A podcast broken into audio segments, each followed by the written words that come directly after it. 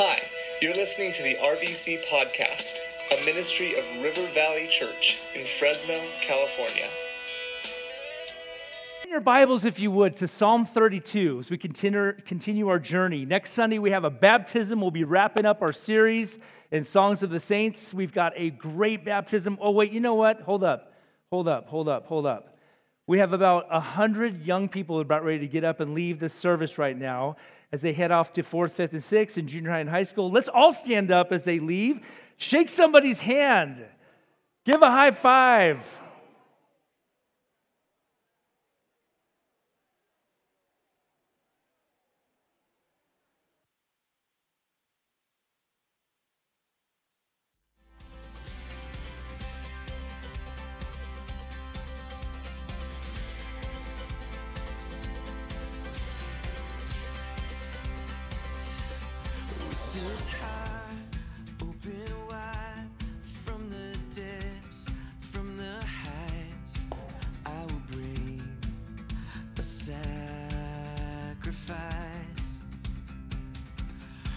Psalm 32.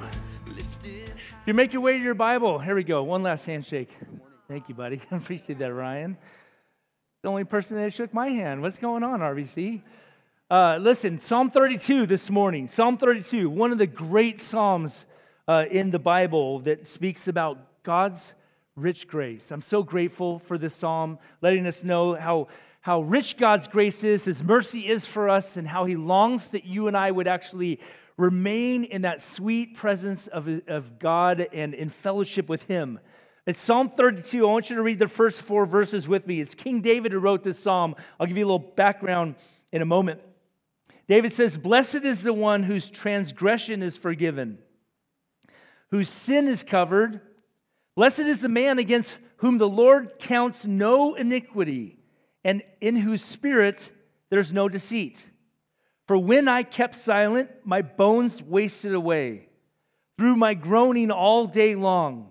For day and night your hand was heavy upon me, and my strength was dried up as by the heat of summer. In verse 5, he says, I acknowledged my sin to you, and I did not cover my iniquity. I said, I will tr- confess my transgression to the Lord, and you forgave the iniquity of my sin.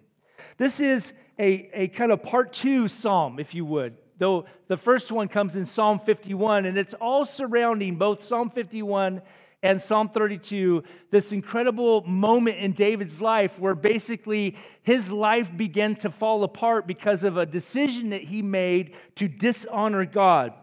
It's a story that behind this psalm was the story of David and Bathsheba. It was King David who was uh, not with his men out on the battlefield. It tells us in 2 Samuel chapter 11 that when all the kings went out to war, David stayed behind. And we see that David one evening went on the rooftop of his house and he saw this beautiful woman who was bathing there, getting ready for bed, who knows what. And he sent her a note and they had an adulterous affair that night. A month later, she sends a note uh, to the king and it says, I'm pregnant. And David's like, that's not good. And from that moment, David began, instead of repenting and confessing, David began to go in a spiral downward uh, away from God and more and more destruction as he sent word to Joab saying, Bring Uriah, her husband, back from the battle. It says, Uriah, how's the battle? How are the troops? How's the morale? How's the, you know, how's Joab doing? And, and, and, and, and Uriah, who was really one of his special operation, uh, like servant men who protected the king's life, Uriah told them that the battle's going good. Joab, your servant, is doing good. The men have good morale. And so David thought that he would that, that Uriah would leave that night, go spend an evening with his wife, and then, gee, wow, she's pregnant. Amazing. Well, Uriah's integrity didn't let him, so he went and slept with the king's servants just outside of, the, of, of his house. And the next morning, they told him, Yeah, Uriah stayed the night with all the servants.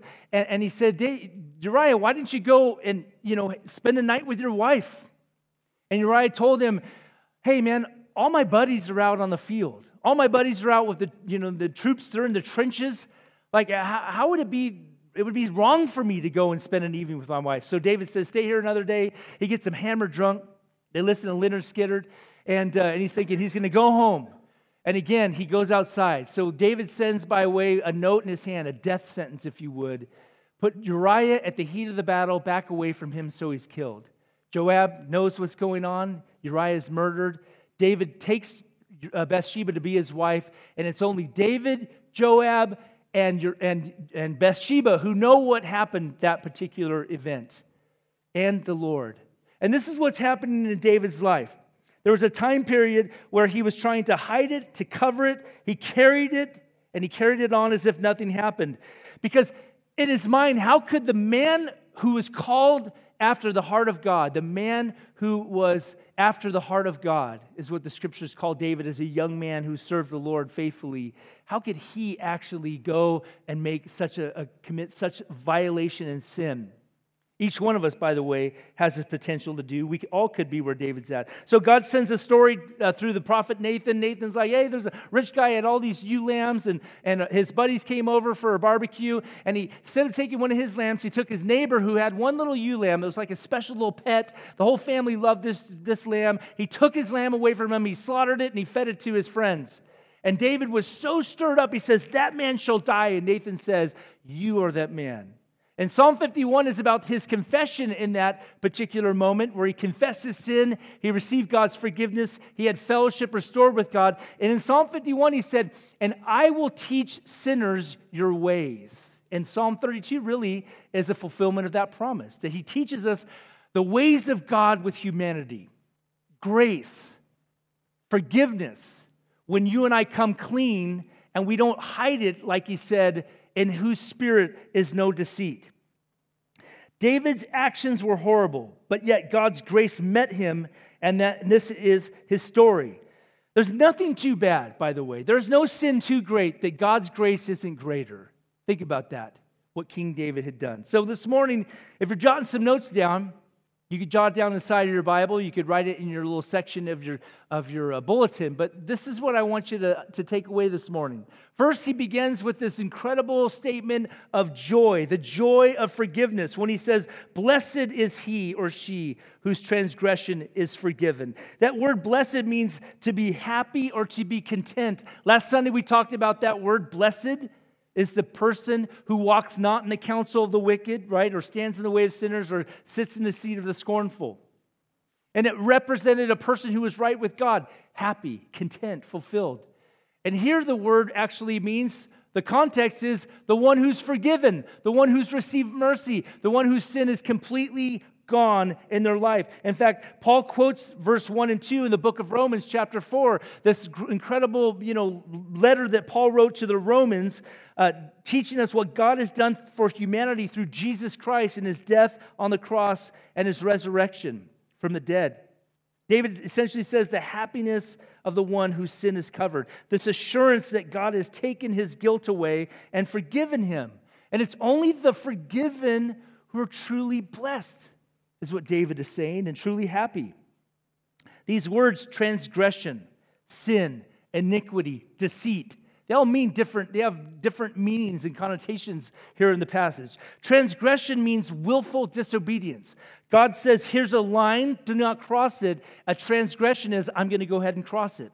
Sin is really missing the mark, is literally what it means. To be a sinner means here's the mark, here's the standard, and you got you and I tried to measure up to that standard, and yet we missed the mark. We don't hit it all the time. And that's why the Bible says, For all have sinned and fallen short of the glory of God.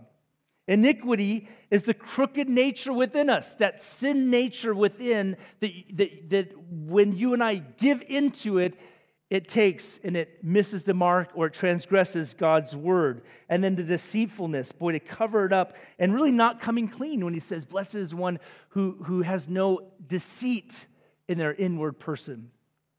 David had been guilty of all of this. He had rebelled against the law. He had failed to meet God's righteous standard. He had allowed his crooked nature to control him, and he deceitfully covered the whole matter up for a year. And rather than confessing and repenting, he did what we often do we seek to cover it up. That's been your challenge and our challenge from the very beginning with our first parents, Adam and Eve. God said, Here's this beautiful garden. You guys can build hammocks here. You guys can, you know, uh, enjoy this incredible creation that, that I have given to you. They walked with God, they had fellowship with God. And he says, And here's a tree of the knowledge of good and evil. You could put a hammock in it, you could carve your names on it, like Adam loves Eve. She's like, Sure, I'm the only girl around. Like, you're the only one for me, Eve. Yeah, clever, Adam. But you shall not eat of the fruit of that tree. The day you eat of it, you shall die. And that's what happened spiritually. And death physically came as a result of that one act of disobedience.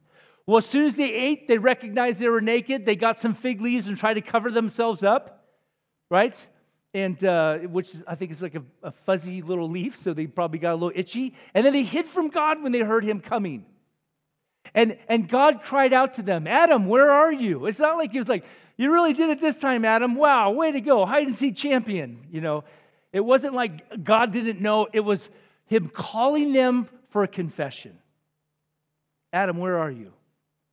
We hid when we heard you coming because we were naked. Who told you were naked? And obviously the whole thing unfolds. And, and in that moment, they learn a very important lesson.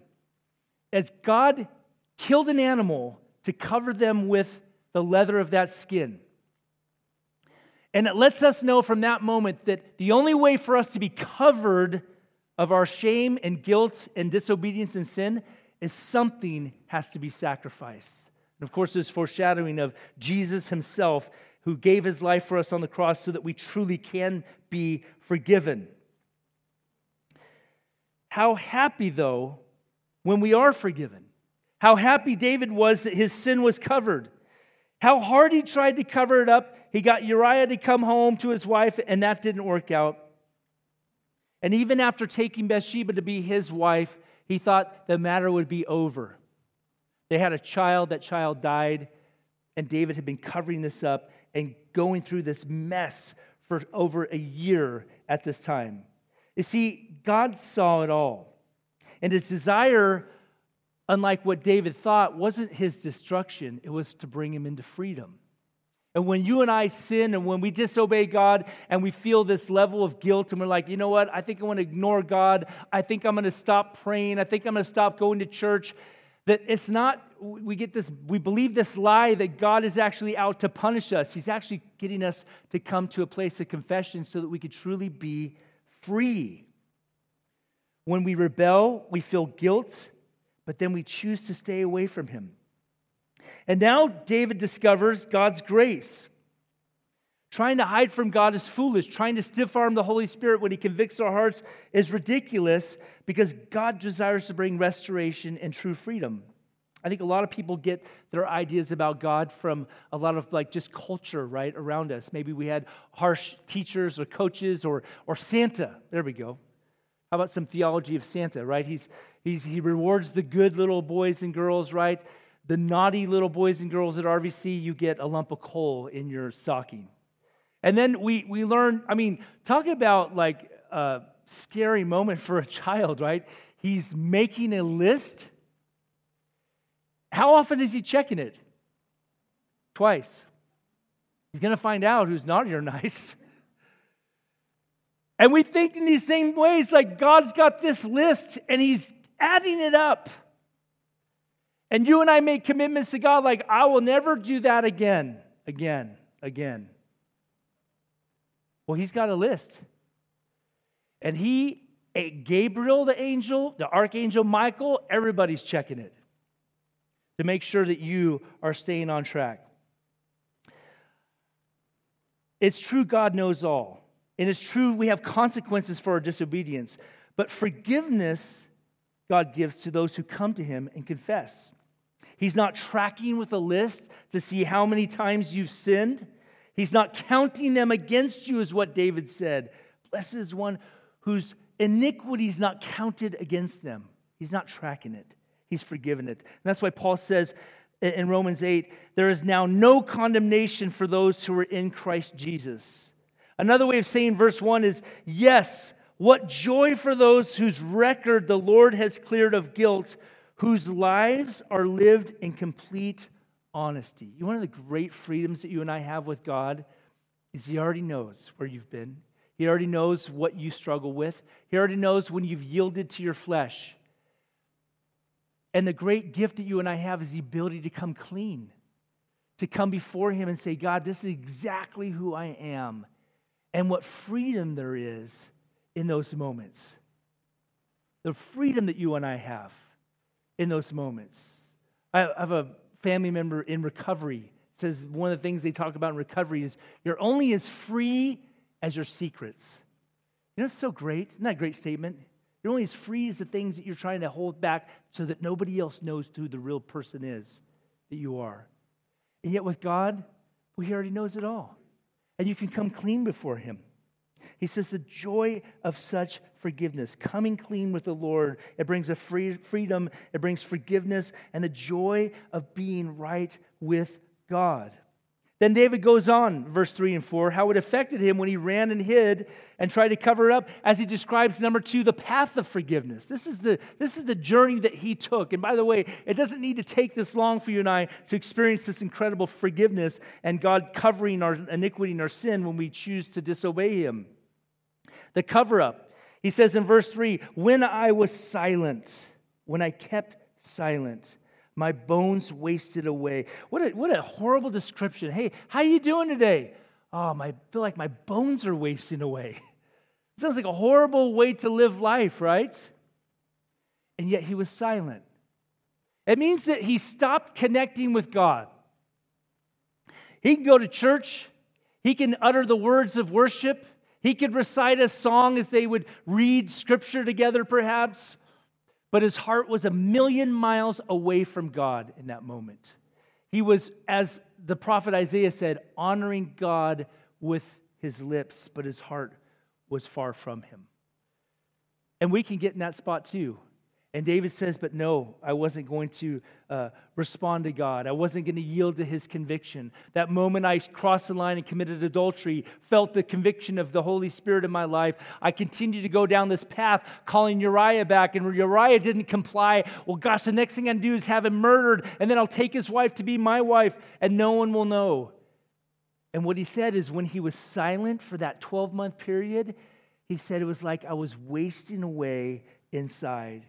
He was no longer re- enjoying sweet fellowship with God and connection to God. And what happened when David refused to confess his sin, he describes the suffering that he went through under the heavy hand of conviction of God. Guilt is crippling for human beings.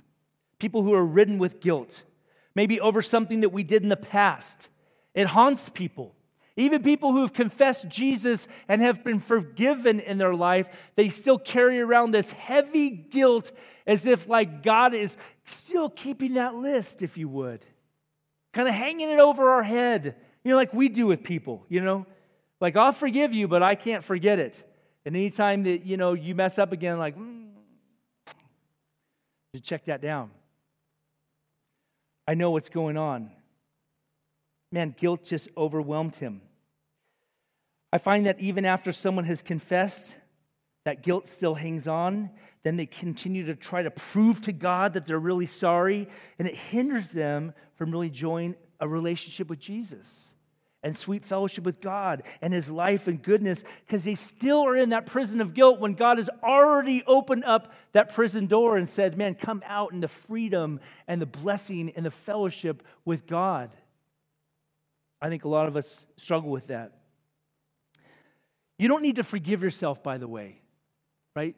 I think that that's a that's a, a, a unbiblical kind of point of view. Oh, I know God has forgiven me, but I can't forgive myself. Well, good, because the Bible never calls you to forgive yourself. So there you go. You know what it is? It's actually just going, I just need to accept the reality that God has forgiven me. God has forgiven me.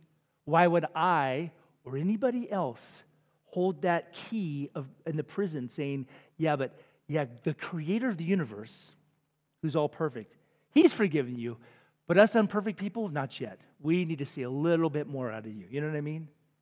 And we do that to ourselves. Man, what a, what a crippling way to live life when God is forgiven. Jesus said, It is finished when he was on the cross. I mean, the, the debt of sin had been paid. Now we come, we repent, and we confess before God. As David journeys through this, his, his kind of experience of this heavy hand of God, conviction and guilt, by the way, is also a useful tool because it lets us know that there's something wrong. It's like pain in your life. Like, ouch, that hurt. You shouldn't do that again, right? Your body, pain, our soul feels guilt. It should spur us on to God as the Spirit of God comes alongside of us and convicts us. Man, don't block it, don't excuse it. It's meant to bring us out into freedom, out of prison, and really get, get us in that spot of, of enjoying sweet fellowship with God again. And God will use that guilt in our life. But He said, when I was silent, man, He suffered. He suffered spiritually, He had this inward turmoil in His life. He lost the joy of his salvation. He tells us in Psalm 51 Restore to me the joy of thy salvation. I think that uh, David looked at all the repercussions of his, his decision. It was probably that lost connection with God that became the most endearing to him. Like, I, I need God in my life. I want a closeness with, with him in my life. That fellowship with God suffered. He began to feel the effects of it physically and psychologically. He said, Man, my life became dry like the, the summer day in Fresno with no relief, is what his soul felt like inside. You ever felt that before? And yet, David continued to journey down this silent path of, I'm not going to tell God yet. I'm not going to come before God yet. You know, there's no waiting period. When you and I sin and mess up and blow it, well, you and I have direct access immediately. You're, you're, not, you're not removed as his child. The connection that you have, the fellowship you, you and I have with God, that's what gets affected when you and I sin and continue to walk in that unconfessed, sort of disobedient state.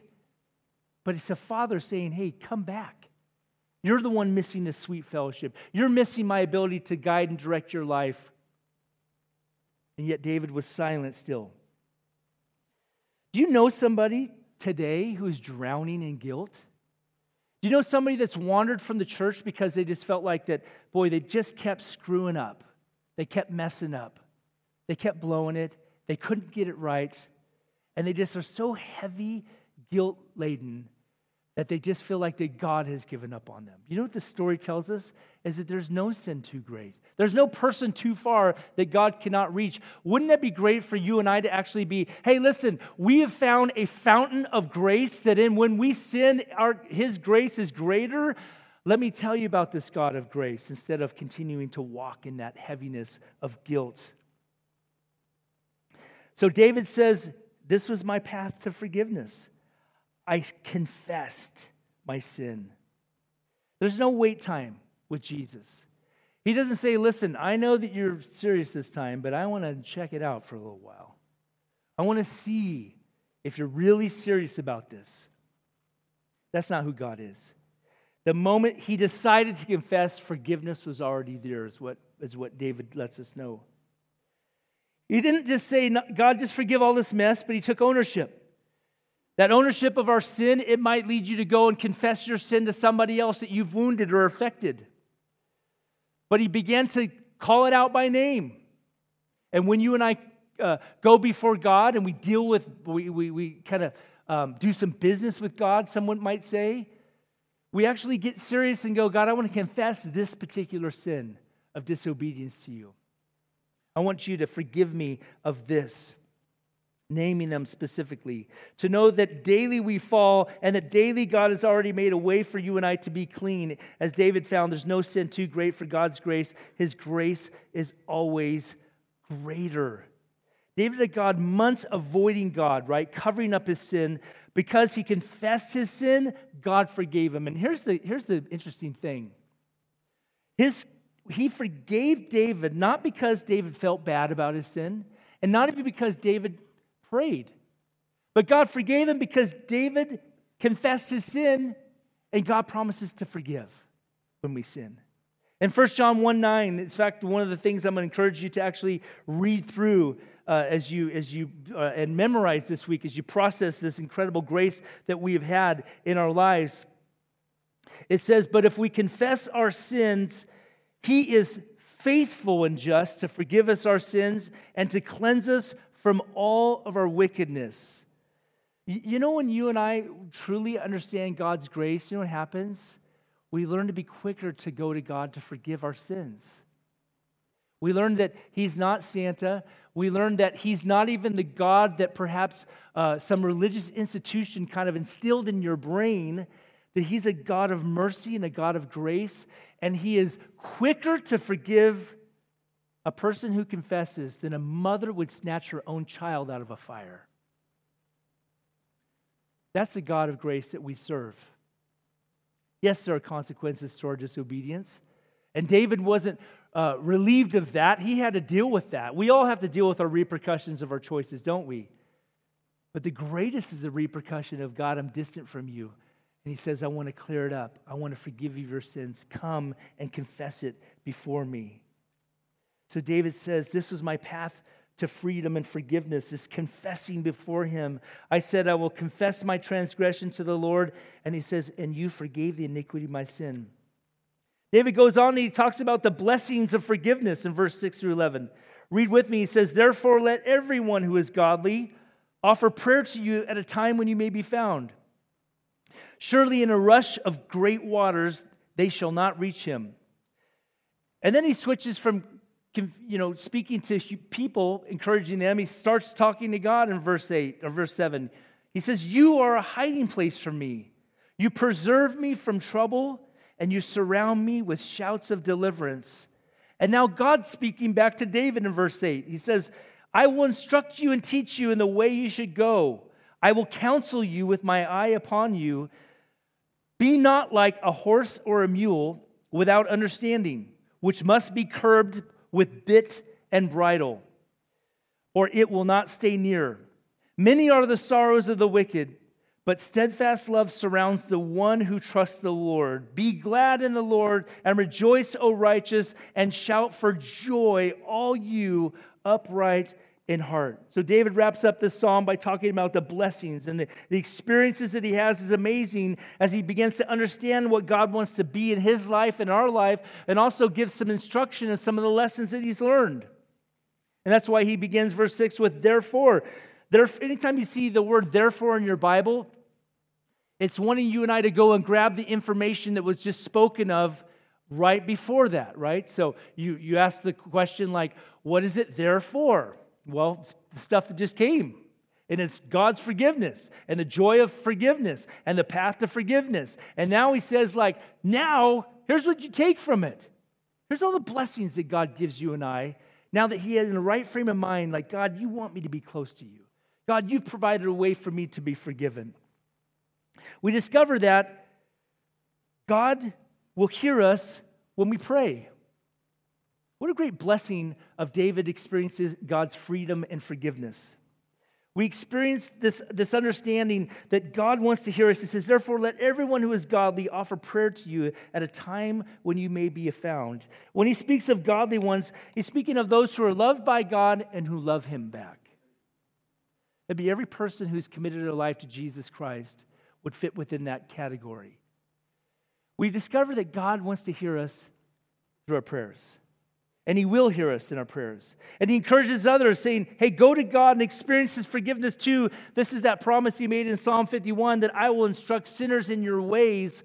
He says, Guys, therefore, go to God and not only experience his forgiveness like I've experienced it, but stay close to him.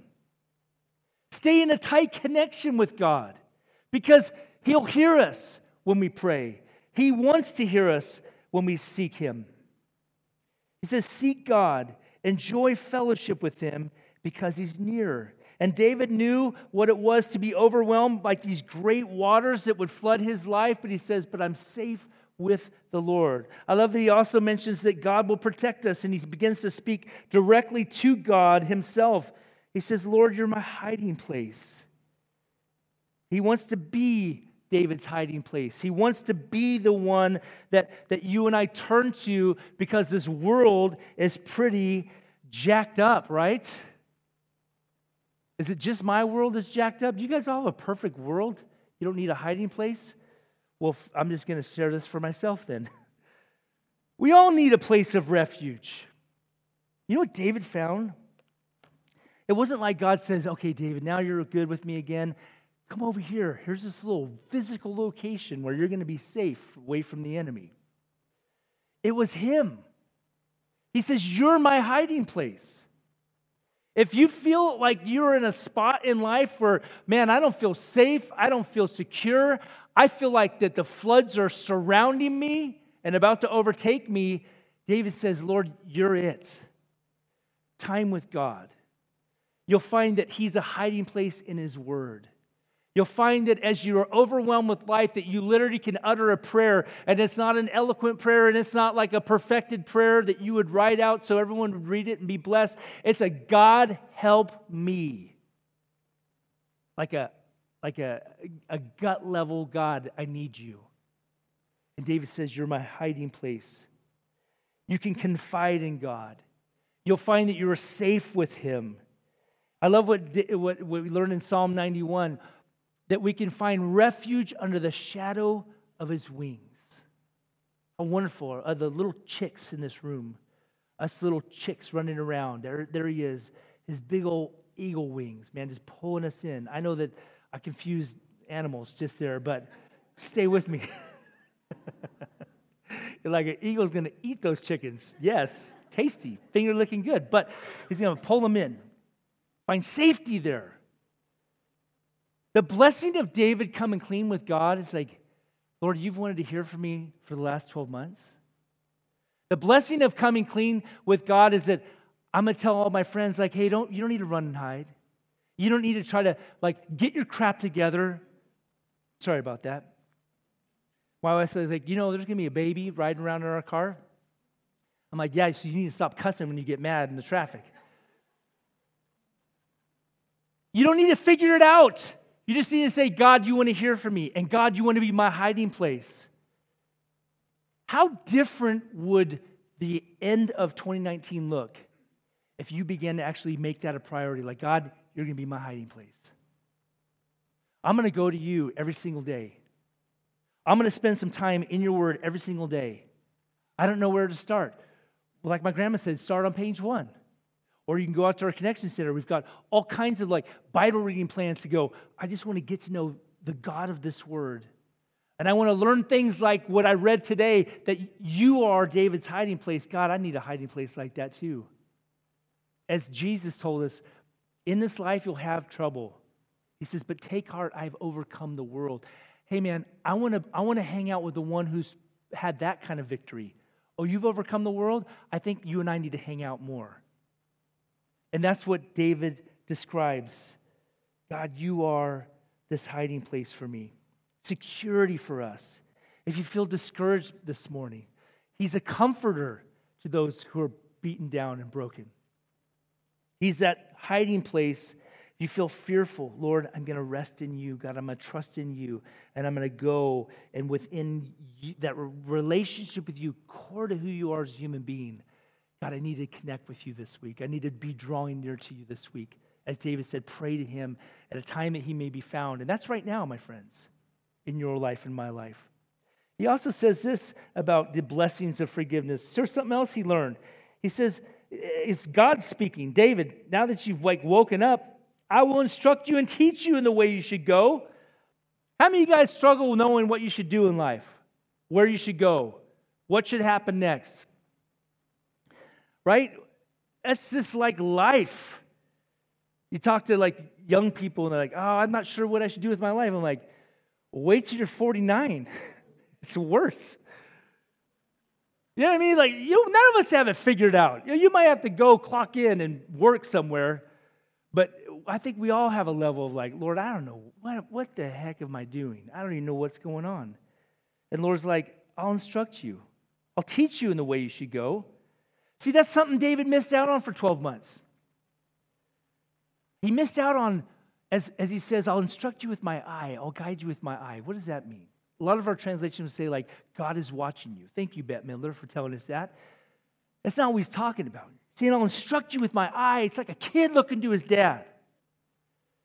And he said, Look to his dad. And his dad's eye is like, Hey, this way, son. This way, child. That kind of relationship to God, The blessings that you learn that God wants to hear from you, you learn that God wants to be your protector from trouble, that God wants to guide you on the right path. We read a couple weeks ago in Psalm 23, didn't we?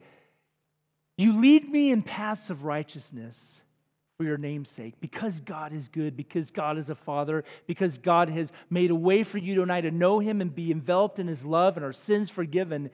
He'll lead you in paths of righteousness for his name's sake. It's a promise that God will lead us. But he says, but don't be like a horse or a mule. You know people like that? Like a mule, you can't get them going, and a horse is just like ready, fire, aim. You know what I mean? He's like, don't be like that. I don't want to put a bit in your mouth or a bridle around your neck. He will do that, by the way. That's what he did to David. Are you going to listen now? Oh, watch this. You know what I mean? He says, You don't have to be like this animal that can't listen, it needs something in its mouth. He says that you and I are to be like a child who's looking to the eye of our Father, giving us direction. But guess what? If you and I refuse to listen, He knows how to turn up the heat in our life. Remember Jonah? Hey, Jonah, I want you to go to Nineveh and preach a message I'm going to give to you. And Jonah's like, Oh, really? Watch this. Goes and gets on a boat. And God's like, All right, boom. It's like a pond of water. But the Lord's just like, Okay, let's stir it up. The guys on the boat are like, going, Dude, what's ha- what happened? Who is the not? Santa called. He said, We have a naughty one on this boat.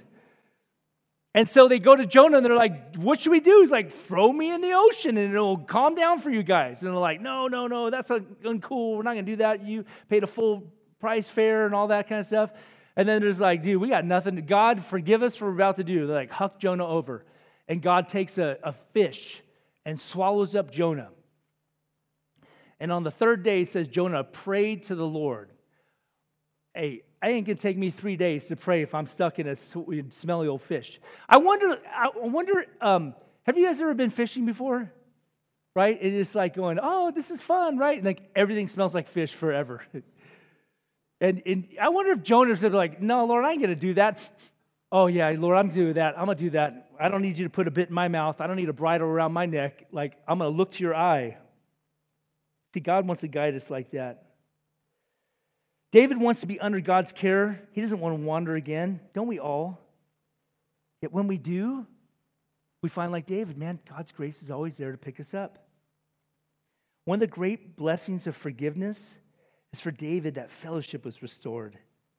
He, he realized that God wanted to guide him on the right path. God, and then he says in verse 10 11, God will surround us with his love. I love that. Sinners experience such sorrow. And by the way, this is where they belong on a Sunday morning so that they might understand that they don't have to walk through life with sorrow, that there's no person that is too far for God to reach. They don't have to get their stuff together to show up. Jesus cleans his fish after he catches them. So you tell them, hey, come, we got smoking section, we got vaping section, whatever you need, we got it. But then the Clovis Unified will come and arrest them, right? Because they showed up with a vape. My point is that every sinner in this valley is welcome here. And I know that you know lots of them to invite them so that they can experience this incredible grace that David experienced. See, David knew this sorrows, the, the sorrows of a sinner. He experienced that for a season, but after his repentance, he'd also had a renewed experience of the steadfast love surrounding him. He said, The love of God had enveloped me. I love that because if the enemy's true to his nature, he comes to us and says, You really sitting here today? You're really going to worship God I know who you are. I know the real you. I know the things you tell God you're going to stop doing, but you keep doing. I know the things that you think everyone doesn't know about, but I know the real you. And the love of God becomes like a shield about us, the mercy of God, that we have been covered in his love and surrounded by him. He said, Love and compassion of God and mercy, it surrounds us. So he compels us to be glad in the Lord and to shout for joy. Now, we're not like a shouting kind of church, but you could do it in your car. And you could shout when we sing. You know, when you're reading through the Psalms, whatever the exhortation is, just do it. If it says, be glad in the Lord, be glad in the Lord. If it says to shout for joy, shout for joy. David said everywhere he turned, he had a reason to shout something awesome to God. Says, shouts of deliverance were about me earlier in the psalm. So, what's the takeaway? What do you and I learn from this? Well, we learn, number one, is that when we sin, don't run from God, run to Him. Go directly to God. I know, I know of a, a, a ministry leader of a major mission organization.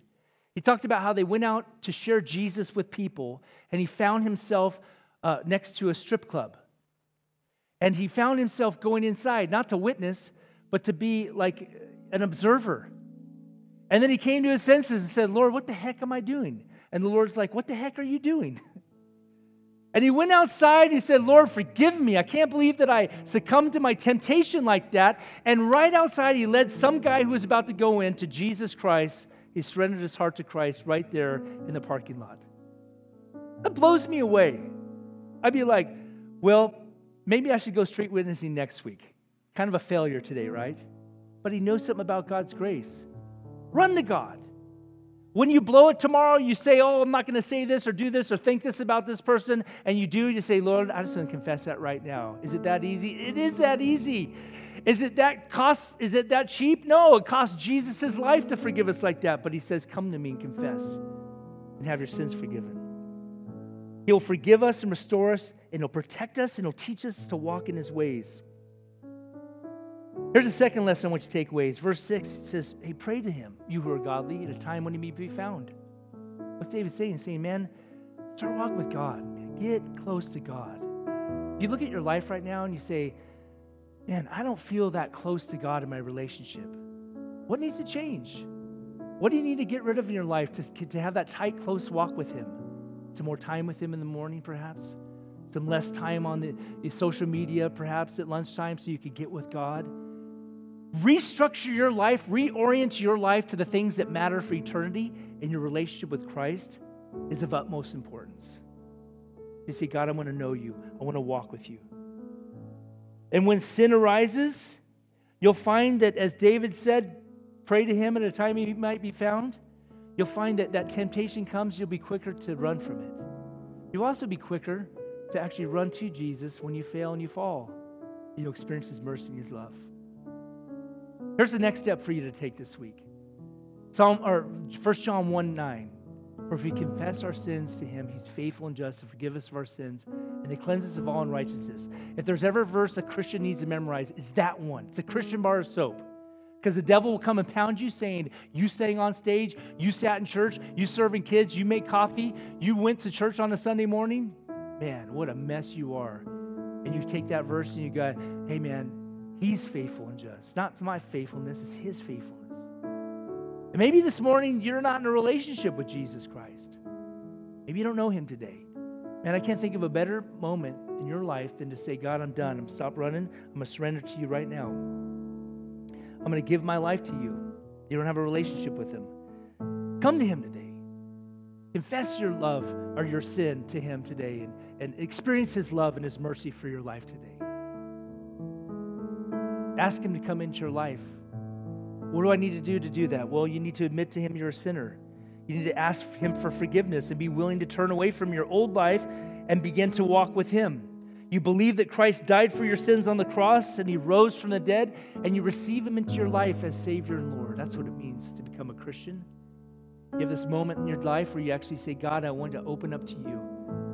That's you this morning. We'd love to give you an opportunity to do that. Would you pray with me now, Father? Thank you for your love, God. Thank you for your grace. Thank you for this passage that lets us know about your mercy and your love for us, your forgiveness for us. And Father, I pray for each one and one of us, God, that you would help each one of us, God, to, as verse 6 declares, to pray to you at a time when you may be found, which is right now in our life, God.